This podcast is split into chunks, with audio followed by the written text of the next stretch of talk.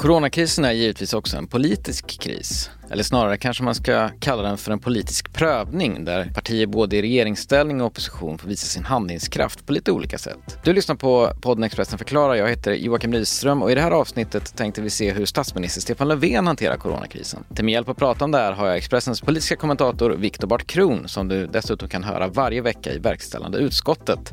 Expressens podd om svensk inrikespolitik. Och ja, Viktor, eh, igår talade Stefan Löfven till nationen i ett direktsänt tal där han kanske framförallt pratade om medborgarnas personliga ansvar. Du menar att det här får Sverige att sticka ut lite grann? Ja, det sticker inte ut i den meningen att man vädjar till det personliga ansvaret, för det gör alla på olika sätt. Men det som eh, sticker ut är väl kanske att svenska regeringen litar så pass mycket på det personliga ansvaret fortfarande jämfört med andra länder. Eh, man har ju varit ganska försiktig med att vidta tvingande åtgärder. Vi har det här förbudet mot folksamlingar på större än 500 personer i Sverige. I Tyskland är motsvarande siffra två personer. Det, det har tagits eh, ganska många restriktiva åtgärder i våra grannländer och i länderna i Europa. Men i Sverige så, så har man fortfarande då förtroende för att medborgarna på eget initiativ ska vidta skyddande åtgärder och hålla distansen socialt och så här. Eh, huruvida det är rätt eller fel det lär framtiden utvisa men på det viset så, så sticker det ut. Många hade ju väntat sig att det skulle komma några nya regler, några nya direktiv i statsministerns tal men det gjorde det inte utan det var egentligen en inskärpning av det man har sagt hittills. Dock med förbehållet att det kan komma mer restriktiva åtgärder framöver. Det är väl kolossalt ovanligt att Sveriges statsminister talar direkt till folket så här? Ja, det är det. Senast det hände var 1992 när Carl Bildt gjorde det under eh, den krissituation som uppstod när Lasermannen härjade i samhället. Det är alltså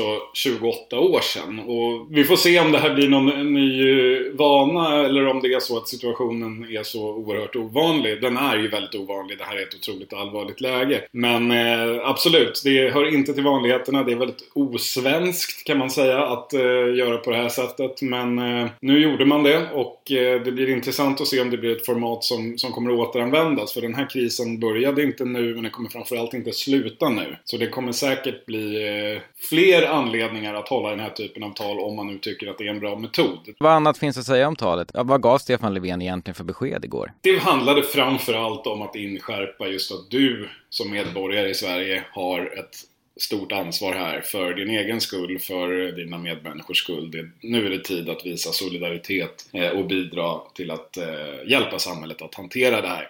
Det var också, ska man nog säga, en förvarning om att mer drastiska åtgärder kan komma. Förmodligen kommer att komma. Och Stefan Löfven var tydlig med att det kan komma med väldigt kort framförhållning när situationen förändras. Så jag tror att eh, det handlade helt enkelt om att inskärpa stundens allvar, förbereda folk på att eh, värre tider stundar och förmodligen även mer restriktiva åtgärder. Men om man tar den samlade bedömningen av hur bra eller mindre bra Stefan Löfven och regeringen hanterar coronakrisen, hur, hur ser den ut? Det beror ju på vem man frågar. Men frågar man svenska folket i de mätningar som har gjorts, det här är ju väldigt, väldigt tidigt, så, så visar de på ett eh, starkt förtroende för myndigheternas hantering. Man litar på sjukvården, man litar på Folkhälsomyndigheten. Man litar väl i mindre utsträckning på regeringen, men där följer siffrorna, i alla fall i de mätningar som har publicerats hittills, eh, ganska mycket förtroendet för regeringen i stort. Det är ungefär, eh, de, de som gillar regeringen och regeringens arbete, de, de tycker också att, eh, att man hanterar den här krisen väl. Det här kan förändras, ska jag säga. Eh, runt om i Europa så, så stärks regeringarna ganska kraftigt nu. Alltså den italienska regeringen ökade sina förtroendesiffror med 27 procentenheter mellan februari och mars. Emmanuel Macron i Frankrike, han har för första gången eh, mer än hälften av väljarna bakom sig i sitt arbete. Angela Merkel Eh, och hennes parti stärks i Tyskland och Boris Johnson i Storbritannien. Det finns en tydlig tendens att eh, nationerna samlar sig bakom sina regeringar. I alla fall på kort sikt. Sen är det en helt annan fråga på lång sikt när man sen ska utvärdera hur gick det här? Det kommer säkert att bli en sån debatt. Den är det ju alldeles för tidigt att döma i. Hur bra har Sverige klarat det här jämfört med andra länder? Hur bra har Europa klarat det jämfört med andra världsdelar? Vilka uppenbara misstag gjordes? Kunde något ha gjorts annorlunda? Den diskussionen kommer att komma, men just nu verkar det som, åtminstone nere på kontinenten, som att det blir mer av en krigstida uppslutning kring, eh, kring ledarskapet. Där man helt enkelt litar på de som styr, för det är de man har. Kanske lite oavsett vad man tyckte innan. Huruvida det blir så eller inte i Sverige, det, det, får vi se. Men det lär visa sig sådana tendenser de närmaste dagarna. Men så långt alltså. Ett gott betyg från folk till myndigheterna i alla fall. Men om man är Stefan Löfvens politiska motståndare då, vilka åtgärder skulle man påpeka att regeringen inte tagit i krisen som kanske borde ha tagits? Det finns och fanns en diskussion kring om man tidigare skulle ha agerat stoppat eh, till exempel satt eh, sportlovsresenärerna från Italien i karantän. Var det rätt att tillåta flyg från Iran och Kina under krisens början? Den diskussionen kommer säkert att fortsätta. Den har sjunkit undan lite nu. Det som nu seglar upp är ju vilka åtgärder man tar för att stötta ekonomin. Alla företag som går på knäna eller går under.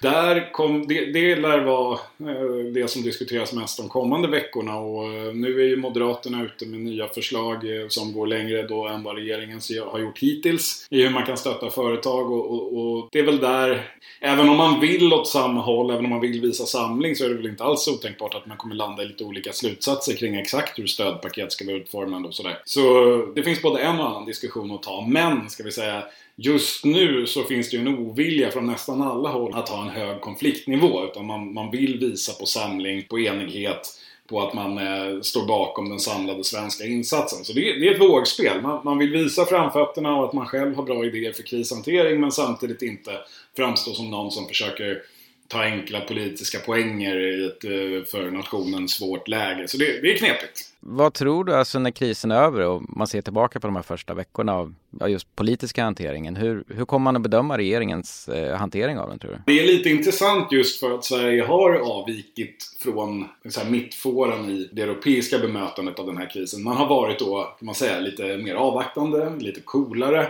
Eh, och inte gått så oerhört drastiskt fram. Det man kan konstatera då är att skulle det visa sig att Sverige kommer ur det här bättre eller åtminstone inte sämre än de länder som har vidtagit mer drastiska åtgärder. Ja, då kommer det ju antagligen att framstå som ganska klokt att vara avvaktande. Om man inte tjänade någonting på att ge folk utegångsförbud, då eh, var det väl smart att vi inte gjorde det. Men det kan ju naturligtvis också bli tvärtom. Om vi kommer sämre ur det här än jämförbara länder som vidtog hårdare åtgärder, ja, då kommer det att framstå som att man har gamblat och med liv och hälsa och förlorat. Så det beror helt på hur det här slutar och det kommer vi inte veta än på ett ganska bra tag. Men eh, en dag gör vi det och då kommer en historiens dom. Den kan bli både bra och dålig. Med det tackar vi Viktor Bartkron som du varje vecka kan höra i podden Verkställande utskottet här på Expressen och du kan följa Expressens bevakning kontinuerligt på Expressen.se i appen och i Expressen TV.